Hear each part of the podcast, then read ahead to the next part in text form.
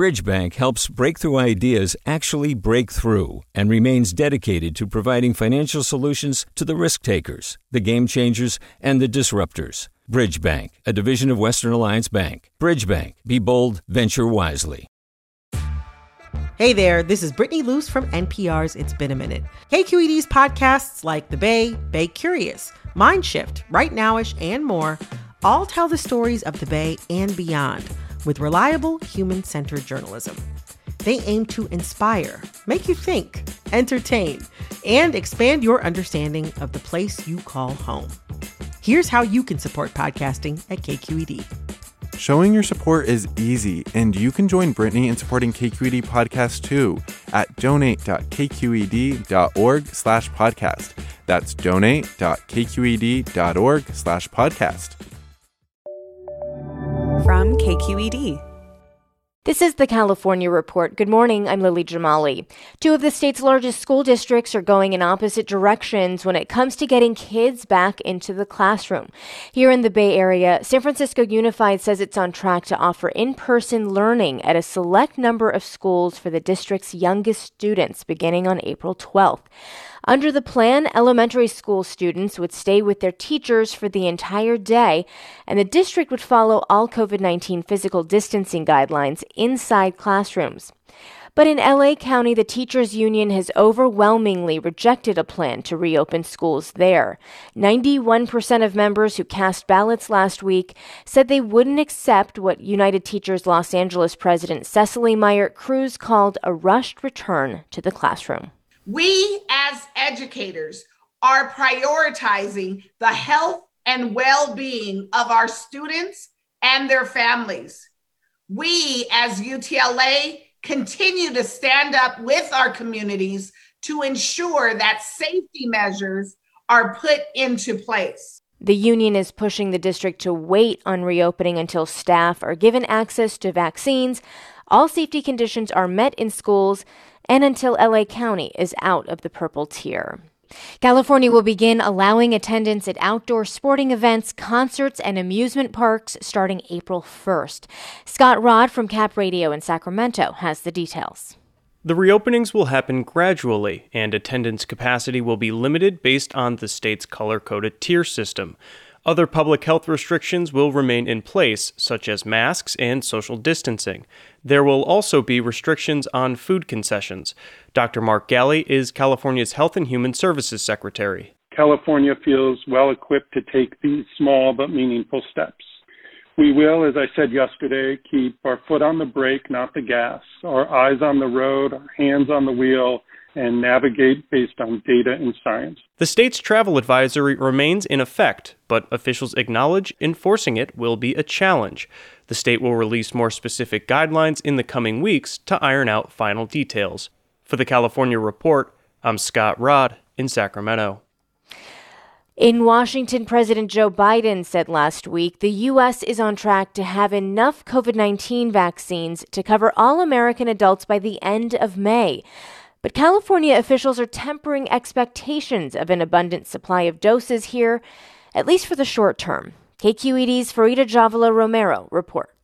California has administered more than 10 million doses of the COVID 19 vaccine, including to 3 million people who are now fully vaccinated. State officials hope the president's announcement will mean a lot more Californians can get the shot. But for now, the state just has a three week projection from the Centers for Disease Control on how much vaccine it can expect. And I hate to tell you this, but it is entirely flat. There's not a single dose increase. Martha Green is with the California Government Operations Agency. What I'm hoping is that when those allocations actually come, that what's allocated is over that projection, that it's an under promising and over delivering. Green warns the wait might feel longer for people who haven't had their first shot because the state has to provide a lot more second doses from what's available. Still, in recent days, the state gave out more than 200,000 shots per day on average. For the California Report, I'm Farida Jhabvala Romero. Starting today, the city of Long Beach will offer COVID 19 vaccines to anyone from age 16 to 64 who has physical or developmental disabilities. The city just got permission from the state to vaccinate the group. Long Beach is going to be one of the first places in California to begin vaccinating people younger than 65 with disabilities. The state has been preparing to start including this group in the vaccination process starting next week. Hi, it's Terry Gross, the host of Fresh Air. We bring you in depth, long form interviews with actors, directors, musicians, authors, journalists, and more. Listen to our Peabody Award winning Fresh Air podcast from WHYY and NPR. Hey, it's Glynn Washington from Snap Judgment.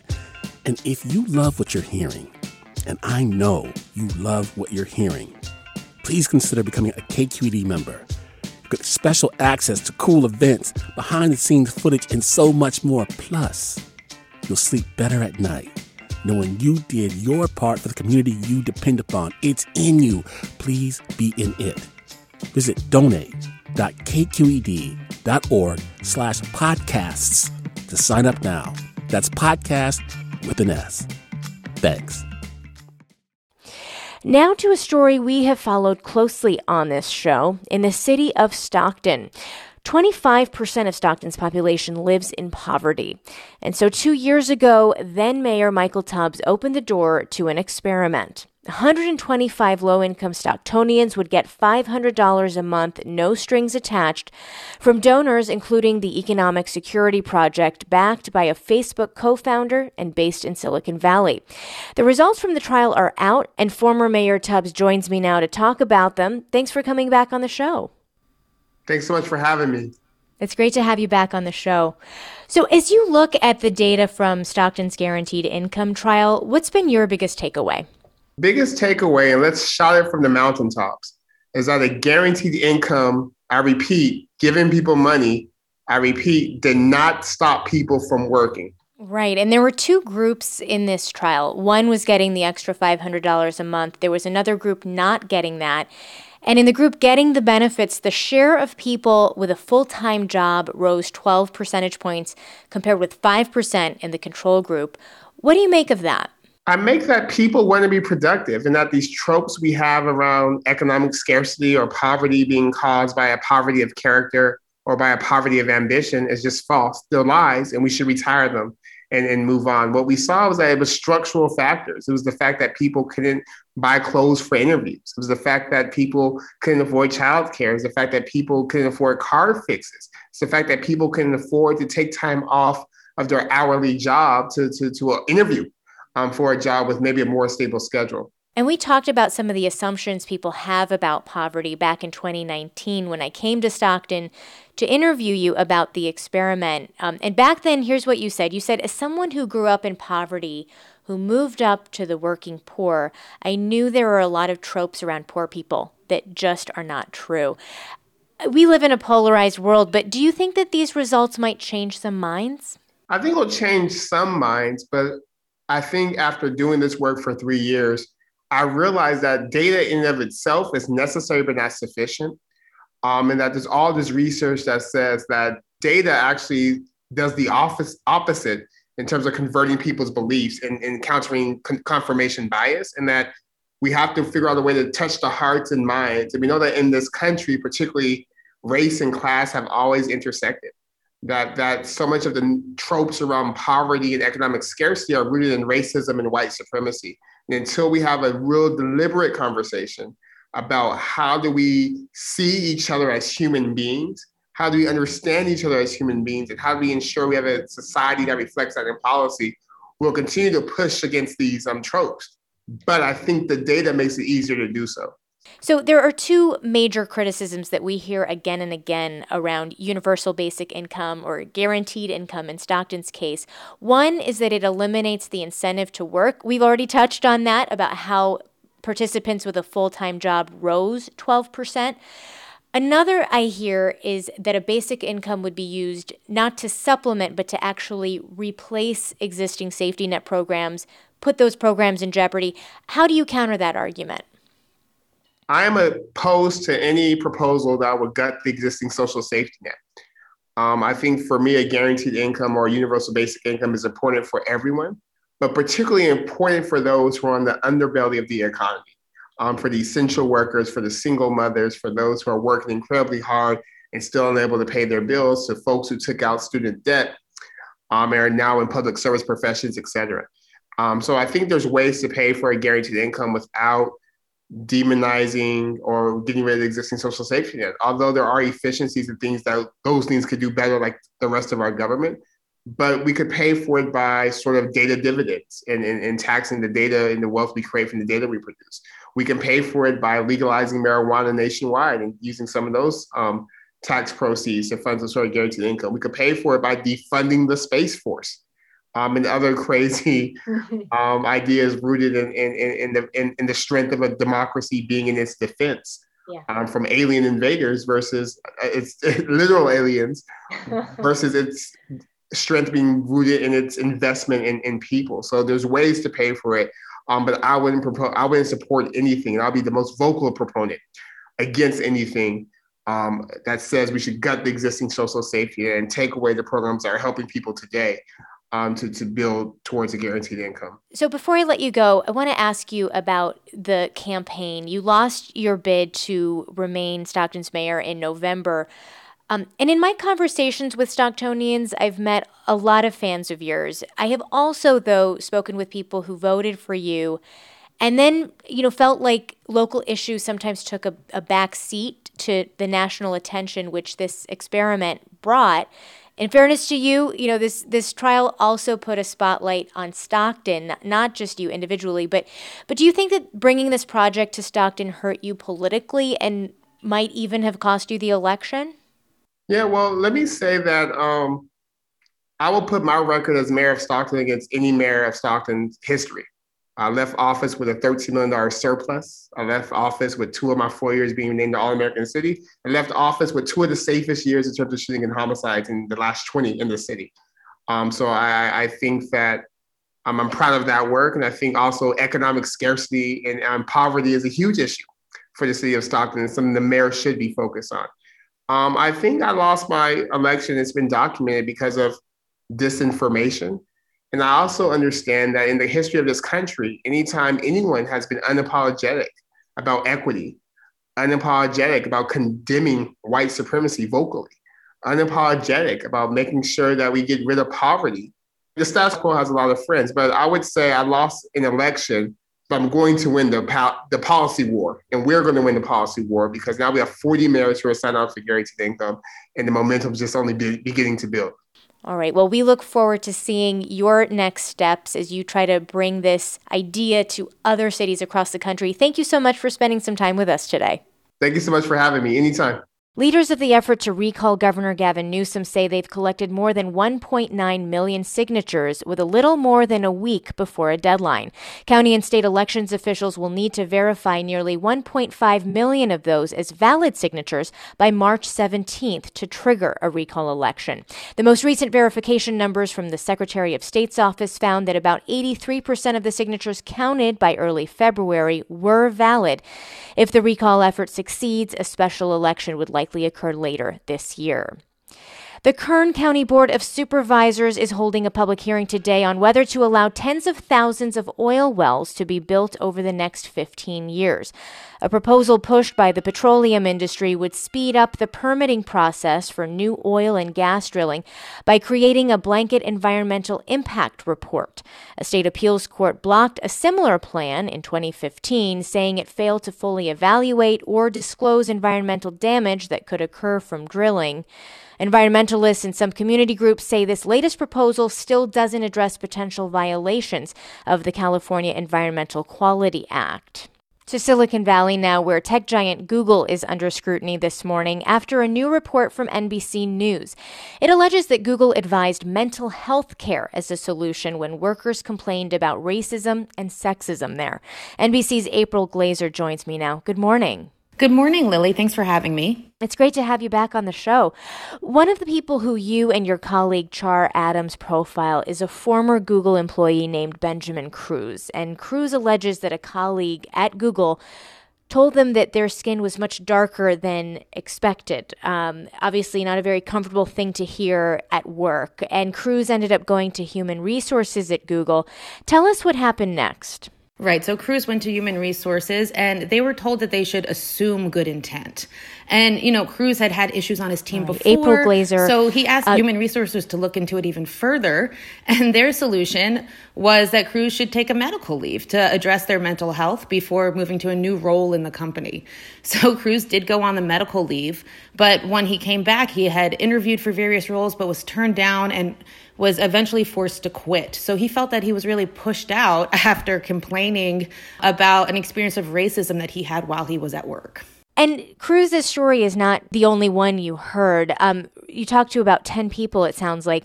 For those who say that they took that kind of leave, this mental health leave, what did they tell you happened when they would come back to the company once that leave was over? Right. So we talked to 10 people who this happened to, but then another 12 people who said they know that this happens all the time or they know people who this happened to. So we really reported this out. And and what we found for many of the people who this did happen to is that when they came back, they came back to a new manager or a different role or a different place in the organization and their work history didn't necessarily carry with them. And so they weren't eligible for the promotions or the raises that they would get, you know, had they had their work history brought with them to their new manager or to their new role and it ultimately affected them financially, they said. And, you know, these people um, who we spoke to, the majority of them are from underrepresented minorities and do not uh, have a lot of colleagues that look like them at Google. And uh, they felt that they were just kind of continuously stifled. They go with a complaint of racism or sexism that they experience. They are told to, seek a mental health break or to take a mental health leave. Uh, and then they come back and, uh, you know, they felt that they had to kind of start over in many ways. Yeah, and this is a really striking point to me because when I first came to the Bay Area as a reporter five years ago, a lot of tech companies had started releasing these diversity reports, and they'd come out and you'd compare it to the last one, and you'd see that not a whole lot had changed. And so I wonder, how do you think your story fits into that bigger story about Silicon Valley's problem with diversity in its ranks? Right. Yeah. Diversity in Silicon Valley has been abysmal for a long time, despite throwing hundreds of millions of dollars from all of these companies every year into it. And we have to, you know, ask, why is this so intractable? And one reason might be because when employees do come with a complaint of racism or sexism that they experience as opposed to you know treating that complaint as something that's very valid that needs to be investigated. Employees told us sources told us that they were told that they need to address their mental health and, and possibly even take a mental health leave. And so this could be one reason why we see these perpetually abysmal diversity numbers in you know the most powerful industry in the world that creates our ai that, that kind of determines what we see and what we know especially for a company like google uh, with such a prominent search product product. What did Google have to say when you brought these allegations to them? Google said that, you know, it takes these allegations very seriously, it investigates all of the allegations, and that it wants to provide mental health resources as, as a resource for employees to help them, you know, get the care that they need. And, you know, there's no doubt that it's very important that, that companies do recognize the importance of mental health care and therapy. It's just, it comes into question according to, you know, diversity work experts that we spoke to when it's used as a way of questioning employees' mental mental health when they bring up claims of discrimination. You can read this story on NBCNews.com. We appreciate your reporting. Thanks for coming back on. Thanks, Lily.